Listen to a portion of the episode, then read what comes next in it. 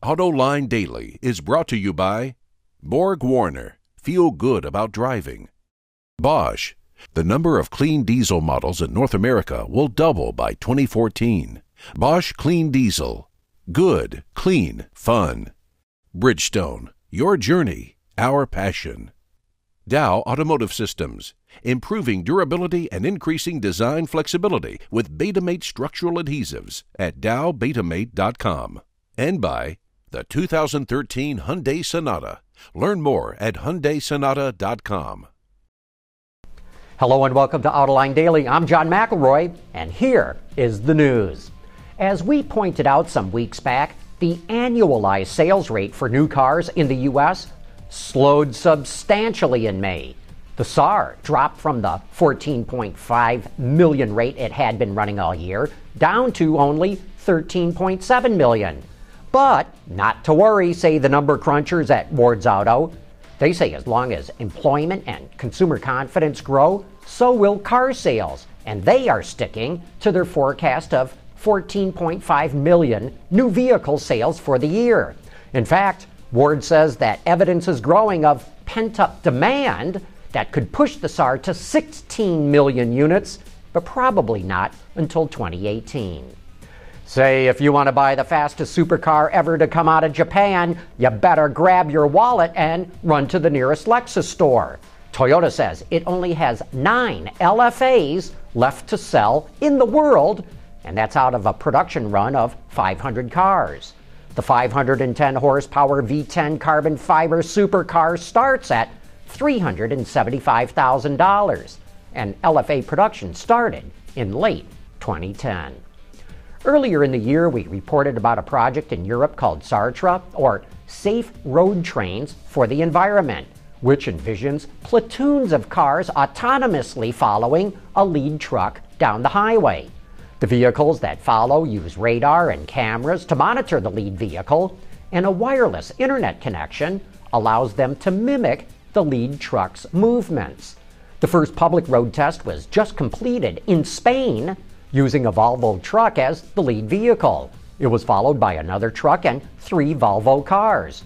The test covered 200 kilometers, about 124 miles. The vehicles were spaced 6 meters apart, that's about 20 feet, and they traveled at 85 kilometers an hour, or about 53 mph. In another sign yet that electric vehicles are not ready for prime time, Renault just canceled the second shift of production for its Twizy model even though it was launched just four months ago. According to Wards, Renault says the extra shift was used to meet advanced orders, but analysts say the limited run did not justify training the workers. The company says it can now build 20,000 Twizys annually. European buyers looking for a big and expensive car don't have the same variety to choose from compared to American buyers, even with the stoppage of Crown Vic production. Czech automaker Skoda released photos of its large car the Rapid, which will be available next month. The car focuses on being spacious, economical, and durable. Skoda's sister company under the VW umbrella, Seat, will also get a version of the Rapid called the Toledo. Both vehicles will be built in the Czech Republic, making the Toledo the first Seat branded car to be built there. Coming up next, it is time for You Said It. Proven on the track and on roads around the world. Borg Warner turbochargers improve fuel economy and reduce emissions without sacrificing performance. Borg Warner, official turbocharger supplier to the Izod IndyCar Series.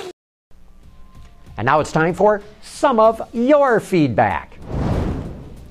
John M says, It just cracks me up when I hear modern diesel engines referred to as clean diesels. Don't get me wrong, I get it. I understand why they're referred to as clean, and I don't disagree with it or object to it. It just sounds like an oxymoron, kind of like putting an extra filter on a cigarette and calling it healthy.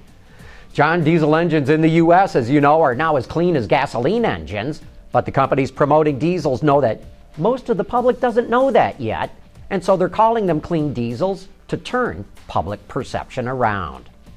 HTG saw my editorial on the need for what I call Formula None, a new racing series with no rules whatsoever. But he has a simpler solution. I'd just like to see racing become interesting again.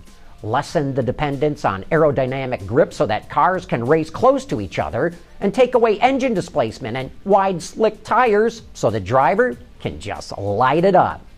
HTG, I do like your idea a lot, but for me, that is just a stepping stone to Formula None. Wim Van Acker says, you mentioned the BMW i8 is priced in Germany at 103,000 euros and that it will compete against the Fisker Karma priced at $103,000. That seems like an easy win for Fisker being $22,000 cheaper if the $103,000 Fisker Karma price you mentioned is the price in Germany. John, is it? Or is the $103,000 Fisker price the price in the US? Wim, that $103,000 price that we cited for the Fisker Karma is the mid model version in the US. In Germany, the same mid model version costs over 111,000 euros or about $141,000 at current exchange rates. But thanks for the question because it forced me to look all that up.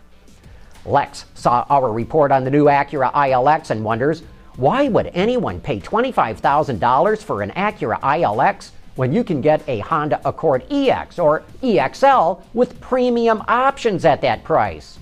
Lex, you are just too rational. It's all about the status and prestige of owning a car with a more premium brand name. CTEC wants to know Will Renault ultimately need to try to re enter the North American market to increase sales? Well, technically, CTEC, Renault is already selling cars in North America. It sells a number of passenger cars and light commercial vehicles in Mexico. By the way, so do Peugeot, Fiat, and Alfa Romeo. But to your question, I think Nissan would not want to see its partner competing for sales in the US or Canadian markets unless it only offered models and segments where they do not compete. And since Nissan offers a very wide lineup. I don't know where Renault would fit in, but next time we get the chance, we'll put that question to Carlos Ghosn since he is the CEO of both companies. Hey, thanks for all your letters and comments. We do really like going through them all. But don't forget to join us for Autoline After Hours tomorrow, starting at 6 p.m. Eastern Time. Actually, what I should say is join us for our party as we celebrate the 15th anniversary of Autoline. That's right, it's going to be an online party, which I think will be an internet first, at least in the automotive media business. We're going to have a great collection of guests coming on the show, and of course, the auto extremist Peter DeLorenzo will be here with some of the best insider talk of what is happening in the world of automobiles. But that wraps up today's show. Thanks for watching.